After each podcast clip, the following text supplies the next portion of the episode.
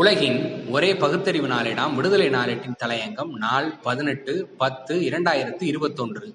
நூற்று ஓராம் இடத்தில் இந்தியாவாம்.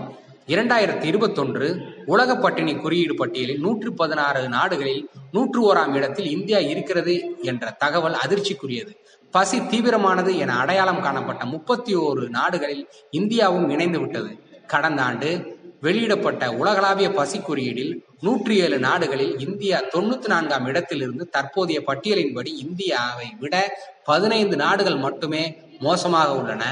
பாப்புவா நியூகினியா நூத்தி இரண்டாவது இடத்திலும் ஆப்கானிஸ்தான் நூற்றி மூன்றாவது இடத்திலும் நைஜீரியா நூத்தி மூன்று காங்கோ நூத்தி ஐந்தாவது இடம் மொசாபிக் நூற்றி ஆறாவது இடத்திலும் சியாரோலியான் நூற்றி ஆறாவது இடத்திலும் தீமோர் ஹேஸ்டே நூற்றி எட்டாவது இடத்திலும் ஹெஸ்தி நூற்றி ஒன்பதாவது இடத்திலும் லைபீரியா நூற்று பத்து மடகாஸ்கர் நூற்றி பதினொன்று காங்கோ ஜனநாயக குடியரசு நூற்றி பனிரெண்டாவது இடத்திலும் சாட் நூற்று பதிமூன்றாவது இடத்திலும் மத்திய ஆப்பிரிக்கா குடியரசு நூற்றி பதினான்காம் இடத்திலும் யாமன் நூற்றி பதினைந்து மற்றும் சோமாலியா நூற்றி பதினாறு ஆகியவை தான் நமக்கு பின்னால் இருக்கும் நாடுகளாகும். அண்டைய நாடுகள் நம்மை விட பட்டினி நாடுகள் பட்டியலில் இருந்து மீண்டுள்ளன. பாகிஸ்தான் தொண்ணூத்தி ரெண்டாவது இடத்திலும் நேபாளம் மற்றும் வங்கதேசம் எழுபத்தாறாவது இடத்தையும் பகிர்ந்து கொண்டுள்ளன.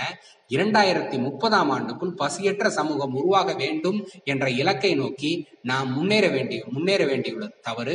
நாம் முன்னேற வேண்டியுள்ளது சத்துணவு குறைபாடு குழந்தைகள் வளர்ச்சி குறைபாடு குழந்தைகள் இறப்பு விகிதம் உள்ளிட்டவற்றை வைத்து பசி குறியீடு உருவாக்கப்படுகிறது. இந்த வகையில் மக்கள் தொகை அதிகம் கொண்ட இந்தியா இந்த பிரச்சனைகளை சரி செய்ய வேண்டிய தேவையுள்ளது. இந்தியா மோடி ஆட்சிக்கு வந்த இரண்டாயிரத்தி பதினாலில் ஐம்பத்தைந்தாவது இடத்தில் இருந்தது இரண்டாயிரத்தி பதினேழில் நூறாவது இடத்திற்கும் இரண்டாயிரத்தி பதினெட்டு நூற்றி மூன்றாவது இடத்திற்கும் இரண்டாயிரத்தி பத்தொன்பதில் நூத்தி இரண்டாவது இடத்திற்கும் தொடர்ந்து சரிவை சந்தித்துள்ளது. பட்டினி இல்லாத நாடுகள் என பதினெட்டு நாடுகள் முதலிடம் பிடித்துள்ளன. ஒன்று பெலாரஸ் ரெண்டு போஸ்மினியா மூன்று பிரேசில் நான்கு சீலி ஐந்து சீனா ஆறு குரோசியா ஏழு கியூபா எட்டு எஸ்தோனியா ஒன்பது குவைத் பத்து லாத்வியா பதினொன்று லிதுவேனியா. பனிரெண்டு மாண்டே குரே.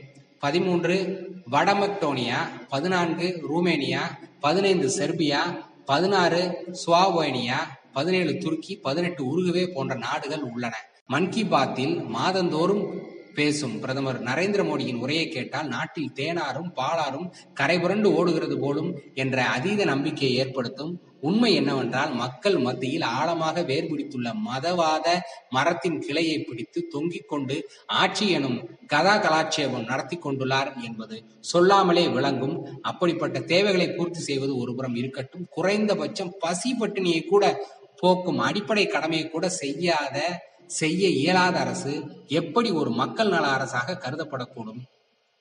இந்திய துணைக்கண்டத்தில் இரவு உணவு இல்லாமல் வயிற்றில் ஈர துணியை கட்டிக்கொண்டு படுக்கச் செல்கிறவர்கள் இருபது கோடி பேர்களாம்.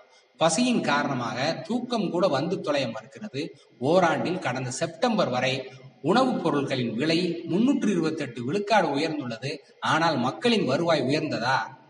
ஆண்டுக்கு ஒரு கோடி பேருக்கு வேலை வாய்ப்பு குடிமக்கள் ஒவ்வொருவரின் வங்கி கணக்கிலும் ரூபாய் பதினைந்து லட்சம் வந்து சேரும் என்று நீட்டி முழங்கியதெல்லாம் என்ன ஆயிற்று என்ற மக்கள் குரல் மகத்தான போராட்டமாக உருவாகாத வரையில் இத்தகையவர்களின் அதிகார ஆட்டம் நடந்து கொண்டுதான் இருக்கும். பதினைந்து லட்சம் ரூபாய் வங்கி கணக்கில் என்னவாயிற்று என்று கேட்டால் பொறுப்பு வாய்ந்த அதிகாரத்தில் இருக்கும் ஓர் உள்துறை அமைச்சர் அது சும்மா ஜிம்லா என்று சொல்லுகிறார் என்றால் எவ்வளவு பெரிய பொறுப்பில் எத்தகைய மனிதர்கள் என்பதை புரிந்து கொள்ளலாம். அதைவிட மக்களை எப்படியெல்லாம் மலிவாக எடை போட்டு வைத்துள்ளனர் என்பதும் விளங்காமற் போகாது. பசி பட்டினி சத்துணவு இல்லாமை ஐந்து வயதுக்குள் மரணிக்கும் குழந்தைகளின் எண்ணிக்கை இவற்றையெல்லாம் கணக்கில் கொண்டுதான் ஆண்டுதோறும் உலக பசி பட்டினி நாடுகளின் தகுதி மதிப்பிடப்படுகிறது. சத்துணவு இல்லாமல் வளரும் குழந்தைகள் எப்படி எதிர்கால நாட்டின் வளர்ச்சிக்கு உதவ போகிறார்கள்? இது ஒரு அடிப்படை அர்த்தமுள்ள சத்தான பிரச்சனை அல்லவா? மக்களின் அடிப்படை தேவைகளும் பொருளாதார வளர்ச்சியிலும் வேலை வாய்ப்பிலும் கவனம் செலுத்த வேண்டியது ஒரு ஆட்சியின் உயிரோட்டமான கடமை அல்லவா அதையெல்லாம் அப்படியே கூட்டி தள்ளி மூளையில் ஒதுக்கிவிட்டு மக்களின் மனதில் காலம் காலமாக வேர்பிடித்த மதத்தின் கிளையை தொங்கிக் கொண்டு மத போதை உருண்டைகளை தாராளமாக தானமாக தரும் ஒரு வேலையில் ஈடுபட்டு வருகின்றனர். ஆனால் இது வெகு காலம் நீடிக்காது. மக்கள் விழிப்பார்கள் வீறு கொண்டு எழுவார்கள் என்பதை மட்டும் எச்சரிக்கையாக தெரிவித்துக் கொள்கிறோம். நன்றி வணக்கம்.